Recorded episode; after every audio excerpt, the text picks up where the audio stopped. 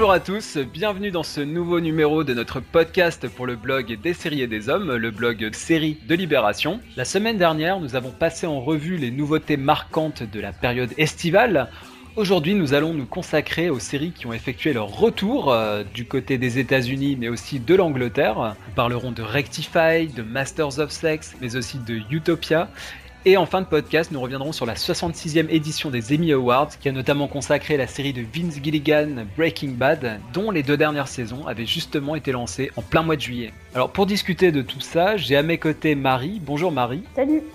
Et j'ai également à mes côtés Geoffroy. Salut Geoffroy. Salut Ben.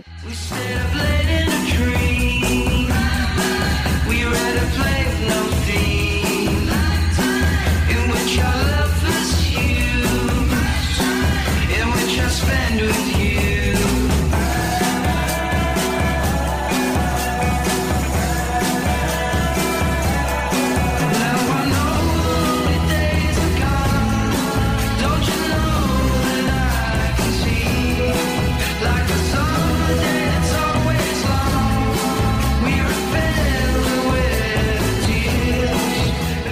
Après avoir évoqué les nouveautés de l'été dans notre précédent podcast, nous allons aujourd'hui évoquer les séries qui ont effectué leur retour, notamment pour une deuxième saison. On remarque aussi que l'été, c'est l'occasion pour euh, des séries très marquantes finalement de se faire une place et euh, voilà d'échapper un petit peu à, à la frénésie de la rentrée.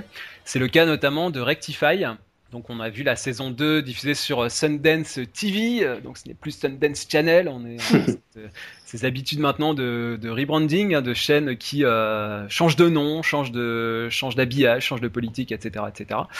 Bon, Rectify, voilà, on a, déjà présenté la série. Hein, je, rappelle juste rapidement que donc on, suit Daniel Holden qui à 18 ans a été emprisonné pour et condamné à mort pour le viol et le meurtre de sa petite amie qui avait 16 ans et en fait on se rend compte que euh, avec des preuves ADN 19 ans plus tard, il est euh, disculpé et euh, libéré. Et donc on le suit dans sa petite ville de Poli en, Géorgie, où tout le monde finalement le croit coupable. Hein. donc il est vraiment soumis au regard des autres. Hein. et voilà, on suit, on est vraiment dans la continuité dans la saison 2, puisque on retrouve finalement un, alors, est-ce que c'est un flashback? Est-ce que c'est euh, Est-ce que c'est un rêve? Un rêve, voilà. S'il y a vraiment, euh, c'est sur cet aspect-là que je voulais te lancer. Je trouve qu'il y a un entremêlement du passé et du présent. On est entre réminiscence et onirisme, on est entre flashback et rêve, et finalement, euh, on sait pas trop où situer quoi. On sait pas, on nous donne pas de clé euh, clairement établie. Il euh, n'y a pas d'effet pour dire attention là, on passe dans un flashback avec un gros plan sur le visage du personnage et puis un petit effet de musique. Là, il y a pas, il y a pas vraiment ça quoi. C'est sans transition. Finalement, c'est aussi une manière de dire que enfin moi je le ressens comme ça. Je sais pas si c'est ton cas, Geoffroy, c'est qu'on ne sort jamais du couloir de la mort quoi. C'est-à-dire qu'il y a cette idée que ça va le poursuivre tout au long de sa vie et que dans son esprit et dans le regard des autres, c'est quelque chose qui qui ne va jamais l'abandonner. Ah, je, je, je, le voyais pas comme ça, mais euh, bon, en même temps, euh, je pense qu'il va. Dans la, dans la série, je veux dire, quand la, d'ailleurs, quand la deuxième saison commence, euh, ça fait à peine une semaine qu'il est, qu'il est sorti du couloir, et c'est vrai que c'est, il a passé, il a passé plus de la moitié, quasiment l'équivalent de la moitié de sa vie dans le couloir de la mort, mais c'est vrai que c'est très resserré dans le temps, tu fais bien de le préciser, c'est une série qui est presque mais, continue, mais presque. Mais c'est justement, enfin pour le coup, moi je le vois plus comme une, une on va dire, une certaine forme de, de, continuité sur ce que la série euh, raconte, à savoir justement bah, le temps, en fait, puisque euh, le temps, l'impact du temps, le temps qui passe, euh, le fait d'être hors du temps, le fait de ressentir les minutes. Enfin, je sais qu'il y y a un épisode, je crois que c'était le deuxième épisode de la première saison, où quand il rencontre la femme de son, de son beau-frère, justement, donc la fameuse Tony, où il va y avoir une, une forme de pas de séduction, mais il va y avoir euh, mmh, une, une, une, reconnaissance entre, mmh. entre ces deux êtres-là. Une alchimie entre Voilà, il y a une alchimie qui va se, qui va se former. Je sais qu'il lui tient un discours comme quoi, bah, il, en fait, il y a plein de choses qu'il a ratées, forcément, où il a plein de choses qui, euh, qui, que depuis sa sortie, il redécouvre, en tout cas le personnage de Daniel, mais, mais ce qu'il a gardé en lui, c'est le fait, c'est cet intervalle entre les secondes. Et ça, c'est une phrase qui m'avait... Euh, qui m'avait beaucoup touché. Et c'est quelque chose que la, la, série, avec la saison 2, continue de, de travailler, mais, mais qu'elle continue d'étendre, euh, puisque on continue à voir euh, justement le, le, le, en, en, fond, on va dire, tout un, toute une peinture du système judiciaire, un petit côté quand même très très polar, mais voilà où on continue à, à mener l'enquête au, euh, concernant ce, fait qui date de, d'il y a 19 ans. Euh. Mais ce que je voulais dire, Geoffroy, c'est que j'ai vraiment eu le sentiment, euh, en, voyant le tout début de la saison 2, qu'on était dans une mécanique de, répétition. De... C'est une série, on peut le préciser, qui est très lente, hein, qui est vraiment presque hébétée. Enfin, on, on suit ça. Comme tu l'as dit, l'action est très resserrée et en même temps, ça se passe vraiment tout en lenteur, quoi. et finalement, j'ai l'impression que avec cette ouverture de la saison 2, j'ai l'impression d'être retombé au début de la saison 1 quoi. C'est pas un reproche hein, c'est juste oui, oui, non, je vois... cette mécanique de mimétisme de ce qui s'est passé. Quoi. Ouais, je vois ce que tu veux dire. Bah oui, parce que du coup, tu as, ces séquences euh, où euh, ces séquences là qui alternent, on va dire le présent de la narration où on retrouve donc Daniel dans sa cellule. Il y a des figures qui sont, on va dire, devenues familières, euh, une plus sympathique et l'autre beaucoup plus inquiétante. Donc, euh, mais qui continue forcément d'accompagner Daniel au, présent parce que euh, bah, euh, ça reste un, un un mécanisme de, narration très, classique, mais justement, quand il y a ces, ces réminiscences-là, pour reprendre un terme que, qui je trouve que tu as très bien choisi, c'est toujours pour contrebalancer ou illustrer bah, ce, que, ce que Daniel ressent au, moment, au moment présent. quoi. Et puis il y a des il y a des images rappels comme on pourrait dire, c'est-à-dire qu'à un moment euh, on voit Daniel, euh, enfin non on voit son, euh, son beau-frère qui fixe une cafetière, par exemple ou un, ballon gonflable. Enfin voilà, c'est toutes des, des petites touches comme ça. En fait, oui effectivement c'est des réminiscences aussi en tant que que téléspectateur parce que c'est des images qui nous remontent comme ça, qui nous reviennent et on se dit tiens ça effectivement même si la saison 1 je l'ai vu il y a un an, c'est des choses qui me reviennent en tête et, ouais. et Pierre euh, Pierre Cérisier, hein, notre, ami sur euh, sur le monde des séries, disait euh, voilà c'est une saison, la saison 2, la saison de la perte de la mémoire et du combat contre l'oubli. Voilà, je trouve que c'était une belle une belle analyse de cette saison. juste un, mot aussi sur les bah, ce que j'appellerais les deux polarités féminines de, de, la série qui sont très fortes. Donc on a d'un côté Amanta qui est la sœur de Daniel, la sœur brune, qui est vraiment euh, dure, qui a un caractère assez tranché, euh, euh, qui est assez désabusée. Hein. Voilà, elle, elle, elle est vraiment dans le, la non-croyance, quoi. En tout cas, la, la perte de croyance. Elle, a cette très belle phrase. À un moment, elle dit "Je suis la gardienne de mon frère." Hein. Voilà, je trouve que c'était une, une, belle manière de, de positionner ce, ce, personnage. Et puis d'un autre côté, on a la blonde qui s'appelle Tony. Tony, la belle-sœur, qui est plus en. Il y a une je trouve une disparité à la fois en, termes de caractère, parce qu'elle est beaucoup plus douce, elle est beaucoup plus euh, avenante, et même euh, et aussi d'un point de vue physique, parce qu'elle est euh, plus en rondeur et dans la façon de s'habiller, elle s'habille en robe à fleurs. Bah, elle, a les cheveux, elle a les cheveux courts, sa sœur a les cheveux longs, très ondulés, bien sûr, ouais. Et puis elle est très croyante, donc il y a vraiment ce, c'est intéressant parce que ces personnages ils sont euh, diamétralement opposés et en même temps ils sont amenés à se croiser et euh, bah, ils ont euh, finalement une constante pour employer un terme de Lost où ils ont un point qui les relie c'est Daniel quoi. Donc il y a vraiment ce voilà ce, ce, point culminant de, de, la pyramide qui est Daniel et ces deux personnages féminins qui sont très forts et qui sont très très attaché à lui. Euh, bah on va écouter un extrait de, de, de, de l'épisode de reprise de Rectify, donc de la saison 2. On, retrouve justement euh, donc Kerwin, euh, qui est le compagnon de cellule, au pluriel hein, de Daniel, qui sont chacun dans une cellule séparée, isolée. Et bah, c'est dans une séquence un peu onirique, justement, difficile à positionner, où, il, où Carwin remercie Dieu de, bah, quelque part, lui avoir donné l'espoir par, par, procuration que Daniel s'en sorte. Euh, et donc, bah, on retrouve cette portée religieuse qui, euh, qui est très forte dans la série euh, et une très belle musique de Gabriel Mann. On écoute cet extrait. One of the things that kept me going on the road, maybe the thing was the hope that you get out one day, Daniel. But was just me, you know, me living through you. And I never felt envious of you, not one time. I was just grateful to have something to hope for. Even if it was for the life of another person, you know, maybe especially because of that. And when I realized that, when I became conscious of that hope inside that seven by nine hellhole, I just thank God for it. Every day, Daniel. Every day. Une autre série qui est revenue là cet été, qui a aussi beaucoup marqué les esprits, c'est Masters of Sex. Alors là, c'est la même chose, c'est la saison 2.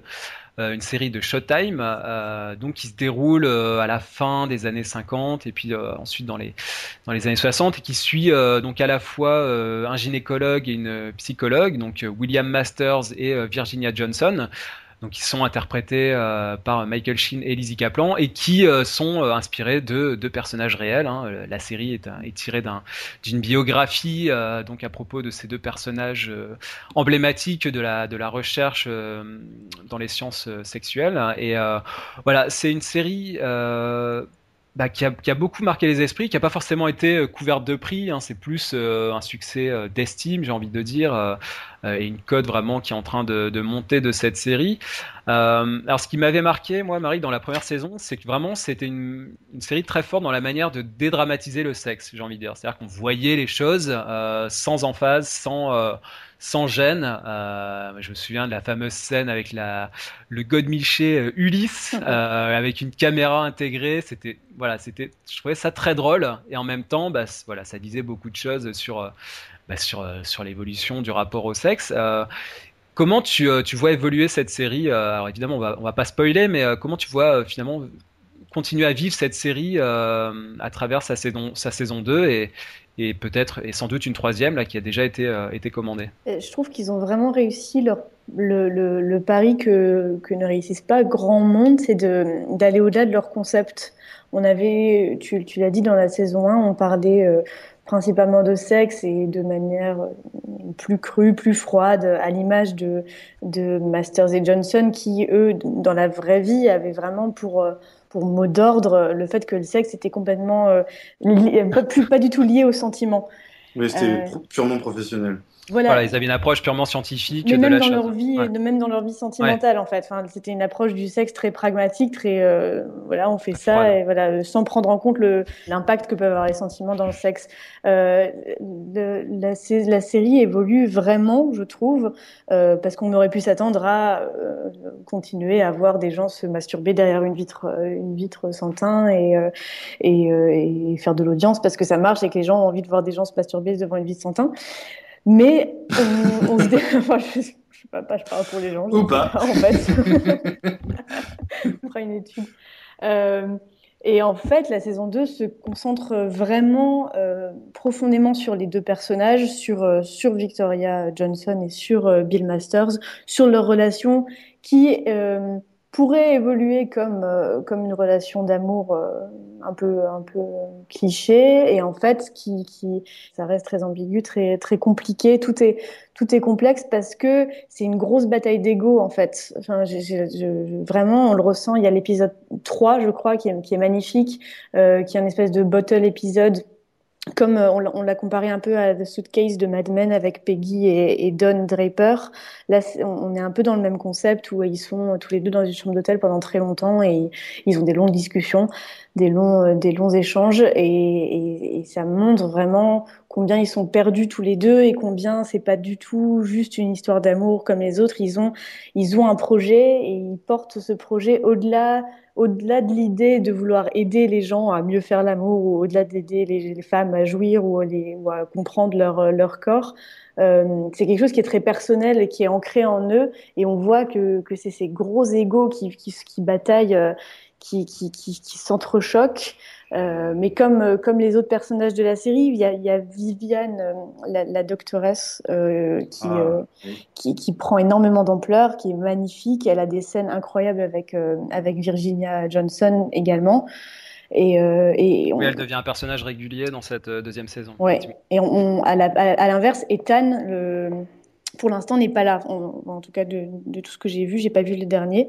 Euh, il n'a pas pu signer de contrat, c'est pour ça. Ah, c'est ça. Mais il avait, il avait un rôle un peu de, de pas de soulagement comique, hein, mais il y avait quelque chose de plus léger, euh, de plus. Il Romantique. vivait sa vie, voilà, il vivait sa vie, et, et, euh, et son but c'était de se marier, d'avoir des enfants. Euh, là, on remarque qu'en fait, c'est pas, c'est pas vers ça qu'on tend. Le seul, le seul petit bémol que, que, que je mettrais moi pour l'instant, c'est le personnage de Libby, la femme de Bill, qu'ils ont, à mon avis, eu tendance à euh, comment est-ce que comment ils l'ont madménisé de la mauvaise manière ou Elle, est, devenue un peu comme, euh, comment s'appelle Betty, la femme de Don, qui est devenue complètement tarée, qui tirait sur des pigeons avec une carabine. Euh, ce qui était intéressant avec Libby dans la saison 1 de Masters of Sex, c'est que c'était un personnage qui, euh, qui était certes flouté et elle était un peu dans le, dans le elle, ne captait pas vraiment ce qui se passait autour d'elle, mais c'était un personnage positif. Alors que là, euh, on lui donne des traits euh, beaucoup plus durs, beaucoup plus négatifs, comme s'il fallait que cette femme soit en fait une mauvaise personne pour qu'on puisse euh, pleinement se jeter dans la relation Masters et, Johnson. je pense que c'était pas indispensable parce que c'était intéressant d'avoir d'avoir bah, parfois les, gens d'avoir des gens qui sont très corrects des deux côtés et, et justement ça rend l'intrigue un peu plus complexe. Donc ça, ce serait vraiment mon, petit bémol, mais sur le fond, euh, on reste dans, une série vraiment de très bonne qualité qui, qui, qui là s'étend sur les problèmes de, race et de racisme. Et, euh, Alors c'est euh, une série donc bah, qu'on va va continuer à suivre hein, évidemment, qui est revenue assez vite hein, finalement parce qu'elle était diffusée en, septembre 2013 et là elle est revenue en juillet 2014 donc on a comme ça une deuxième saison qui qui vient assez rapidement et donc comme je l'ai dit elle, elle a déjà été renouvelée pour une troisième saison donc on va continuer de suivre euh, cette belle série Masters of Sex qu'on va peut-être commencer à voir apparaître dans les, dans les remises de prix, pourquoi pas même si euh, peu importe. Euh, alors on, va écouter un... on y reviendra. Ouais, on, va écouter un. Non, c'est pas ça qui fait évidemment l'intérêt d'une série. le principal, c'est qu'elle nous plaise. on va écouter un extrait. on va se replonger juste dans le pilote de, de, la série. C'est un, un, épisode qui que je trouvais assez amusant justement sur ce rapport au sexe assez clinique, on va, on, va dire, euh, puisque donc on avait le, donc le personnage de Virginia Johnson, hein, donc Lizzie qui euh, expliquait à ces deux cobayes euh, anonymes les quatre phases physiologiques de la réponse sexuelle humaine, donc l'excitation, le plateau, l'orgasme et la résolution. donc elle expliquait ça très simplement, hein, et c'est c'est là qu'on voit vraiment le, le, rapport et le lien avec les études de William Masters et Virginia Johnson, hein, puisque c'est ce qu'ils avaient établi dans un ouvrage qui était publié en 1966 Euh, donc voilà, on va écouter ce petit extrait de, du pilote de Masters of Sex. Now, there really are no rules in terms of what you can and can't do. You simply need to move through all four stages so we can monitor the response. We start with excitement. Moving right along.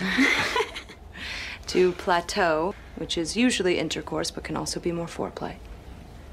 Then orgasmic, that's self explanatory, I think ending with refractory, the body's physiological reflexes returning back to normal. All of this comes very naturally, so um, I wouldn't get too in your head about it. Too late for that. your other head.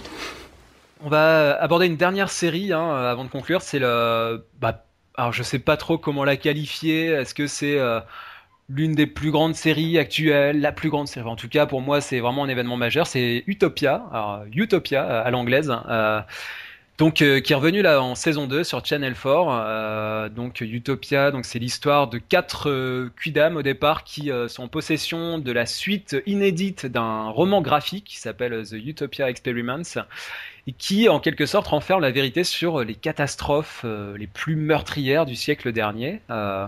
Alors ça, c'est voilà, c'est de manière un petit peu large parce qu'après la, série et les, enjeux sont un peu plus détaillés, un peu plus complexes. Mais voilà, en tout cas, ils sont euh, au début de la série euh, pris en chasse par une organisation secrète qui s'appelle le Network.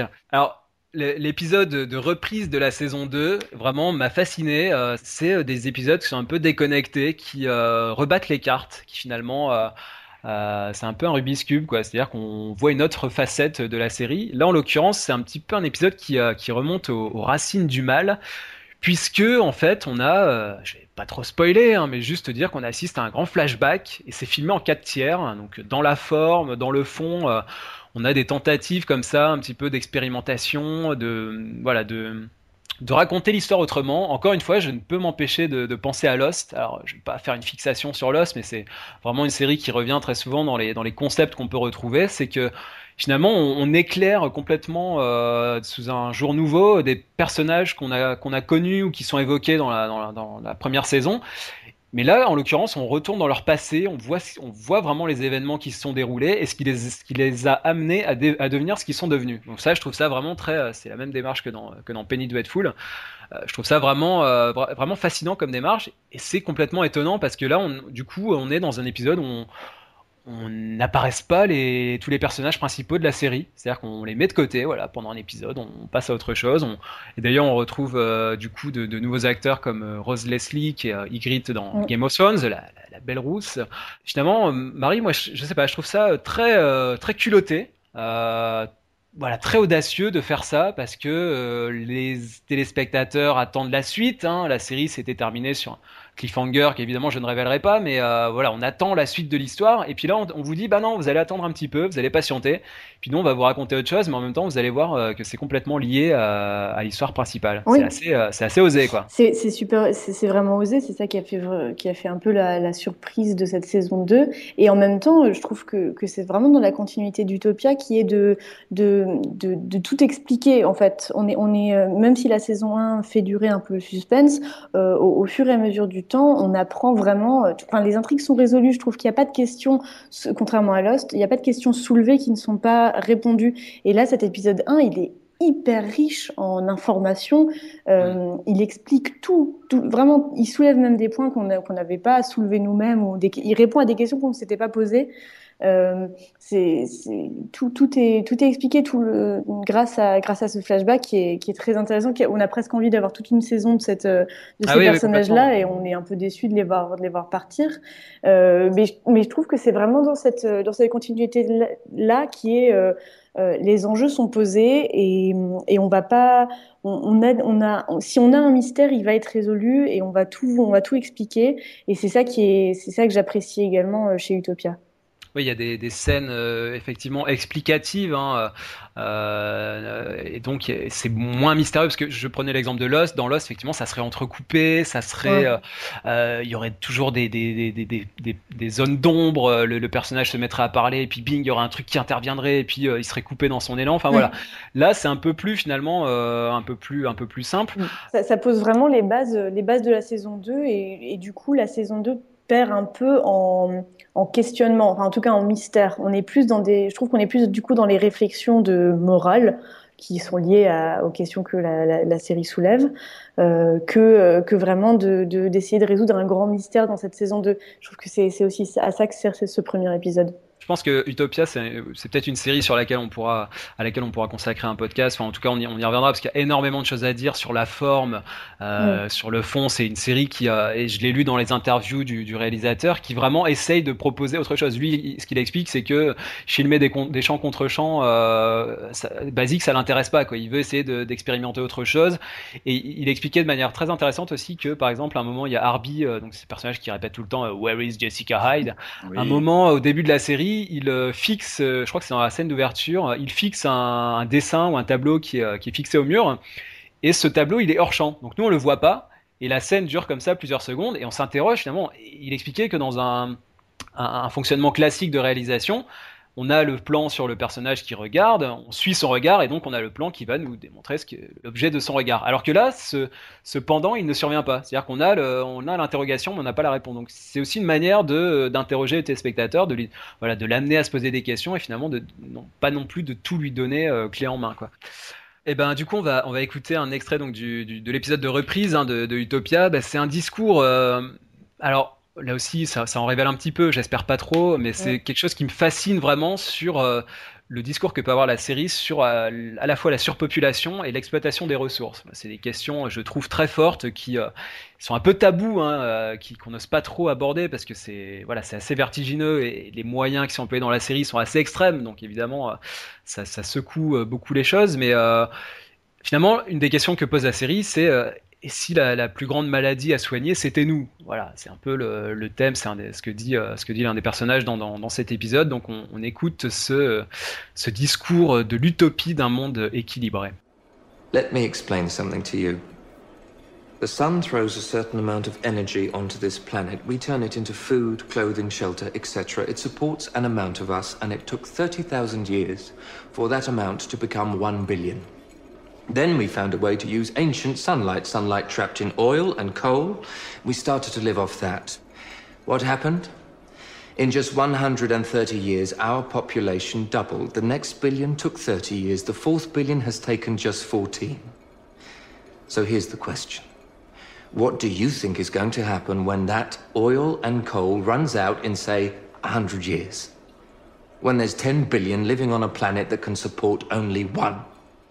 Quelques mots sur les Emmy Awards. Donc c'était la, la 66e édition euh, qui a eu lieu le 25 août de cette année. Donc euh, sur, euh, c'était un lundi soir d'ailleurs sur NBC. Hein, ils ont décalé ça. C'était présenté par Seth Meyers, qu'on connaît pas forcément très bien en France, mais qui euh, voilà est un animateur bien connu du Saturday Night Live et qui euh, anime le Late Night euh, depuis depuis février. alors Bon, on va pas tant parler des, résultats parce que, je, enfin, sais pas, je pense que c'est toujours un peu pareil. On, se plaint qu'un tel n'ait pas été récompensé, qu'il y a eu des oubliés.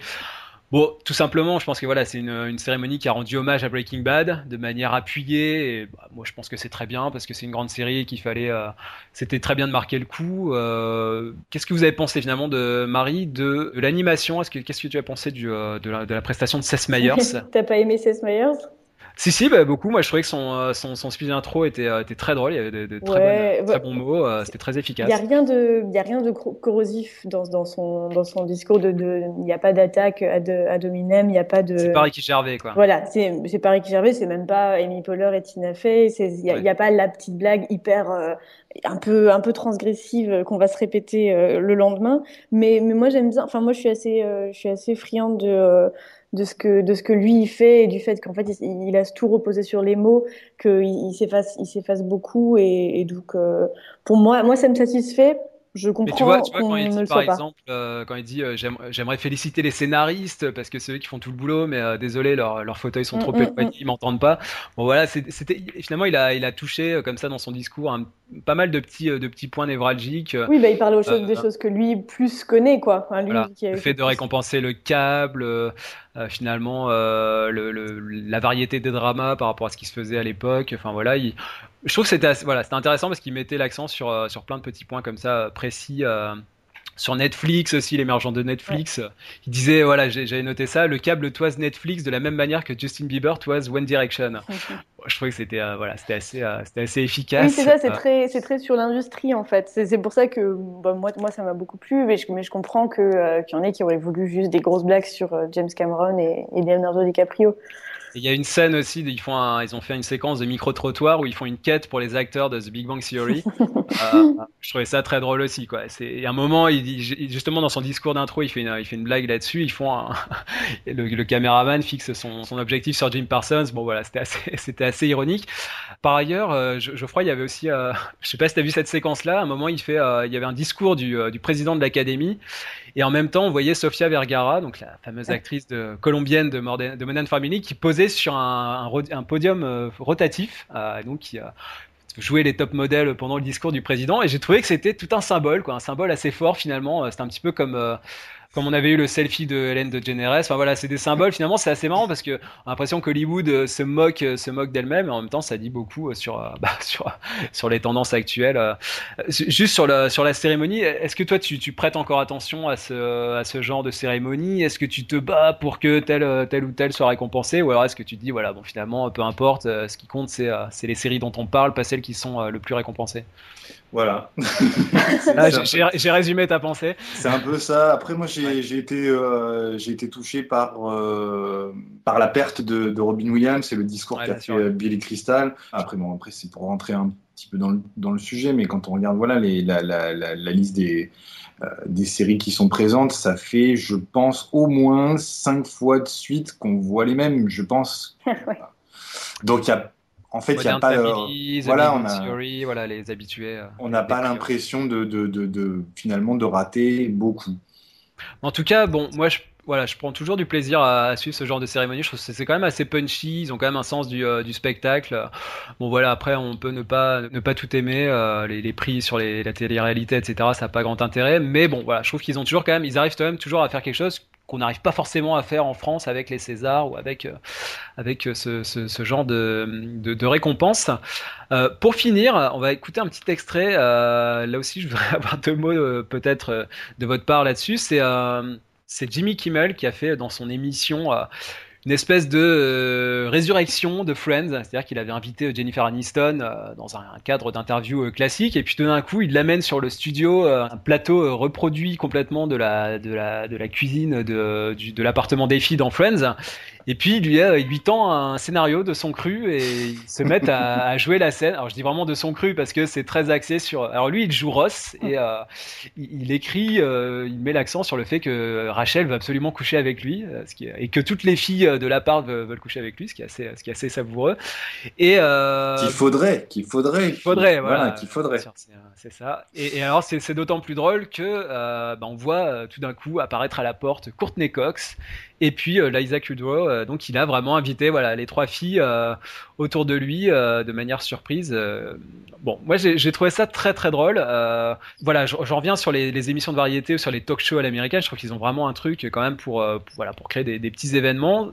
Marie, tu étais peut-être un peu plus euh, dubitative sur, le, sur le, cette expérience. Qu'est-ce que tu en as pensé? Non, je, je, c'est vrai, je, je dirais pas que c'était très très drôle. Voilà, c'est, pas le, c'est pas l'adjectif que j'utiliserais. J'ai trouvé ça émouvant et, et j'ai trouvé ça, je trouvais que c'était marrant le, la manière dont ils ont amené les actrices qui rentraient au fur et à mesure, euh, lui qui se marrait à faire son, à faire euh, son Ross qui, avec qui tout le monde veut coucher.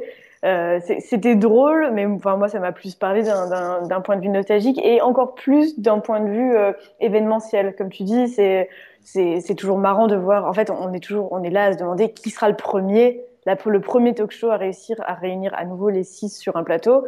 Et euh, là, ils sont, il, il, fait, bah, il a fait 50% du chemin, donc il lui reste encore, euh, il lui reste les trois mecs et puis voilà. Mais c'est ouais. un gros coup. J'aime j'aime bien, j'aime beaucoup ce que fait Jimmy Kimmel, donc c'était marrant.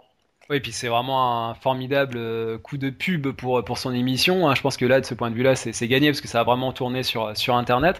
Euh, et en plus, ça s'inscrit dans une, voilà, une certaine continuité parce qu'on parle très souvent de téléfilm réunion. Quand est-ce qu'on va refaire un film Friends, ouais. machin C'est un truc, un sujet qui revient. Donc je, voilà, je trouve que l'idée était, était bien trouvée, elle était forte à propos. Maintenant, Geoffroy, est-ce que c'est pas, euh, ça peut, est-ce que c'est pas déplacé quelque part? Parce que c'est un peu sacrilège, quoi. Friends, euh, on, faut pas y toucher, euh, refaire comme ça la série, et en plus Jennifer Aniston était un petit peu prise en otage. Là, on la voit un petit peu émue. Elle s'attendait pas forcément à ça. Donc, est-ce que c'est pas un petit peu un jeu dangereux auquel a joué Jimmy Kimmel Non, c'était joué tout ça. C'était. moi, moi, je l'ai, moi, je l'ai, moi, je l'ai vu. Enfin, euh, d'ailleurs, je trouvais que ça faisait partie du, du, du de l'effet comique. Il y avait des réparties, des petites piques entre. Euh, entre Jimmy Kimmel et, et, Jennifer Aniston. Genre, en gros, ouais, non, mais attends, tu veux que je lis ça? Oui, non, mais attends, tu crois crédible le fait que tu sois serveuse et que tu habites un, un appartement euh, ouais. gigantesque? Donc, il y avait. Non, c'était, c'était, euh, c'est pas sacrilège. Comme, dis, comme vous le disiez tout à l'heure, il y a, ça a touché la cible visée. Hein, je veux dire, le nostalgique de la série. Bon, on va écouter donc un, un extrait. Bah, tu l'as mentionné justement, euh, Jimmy Kimmel qui blague avec Jennifer Aniston à propos de, bah voilà, du fait que elle était serveuse et qu'elle oui. a vécu pendant 8 ans dans un appartement. Là-dessus, là est-ce que ça c'est toujours la question que je me pose, est-ce que c'est écrit à l'avance ou est-ce qu'il improvise? S'il improvise, c'est vraiment, c'est vraiment bien vu quoi. Si euh, bon, s'il a, s'il a des textes, c'est bien, c'est bien préparé aussi. Mais voilà, si c'est de l'impro, je trouve que c'est, euh, c'est vraiment très bien vu. Donc bah voilà, on écoute ce, ce petit extrait. Alors c'est pas tout à fait Friends, mais euh, on va faire comme si c'était le retour de Friends. Ross, you, you look sad today. What's the matter? Rachel, we haven't made love in months. How about we make love right now? Your line.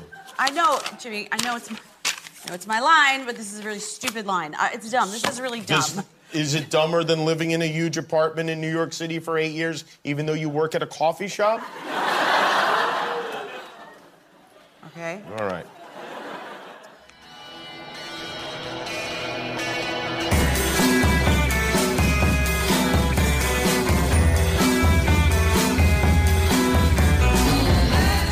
Merci à tous euh, donc de nous avoir suivis dans ce, petit tour d'horizon de- des séries de l'été. Je remercie donc euh, tout particulièrement Marie et Geoffroy de m'avoir accompagné dans ce podcast.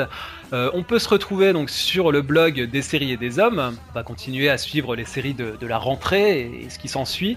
Vous pouvez nous contacter à l'adresse libé.feuilleton avec un s gmail.com. Vous avez aussi la page Facebook, le compte Twitter des séries et des hommes.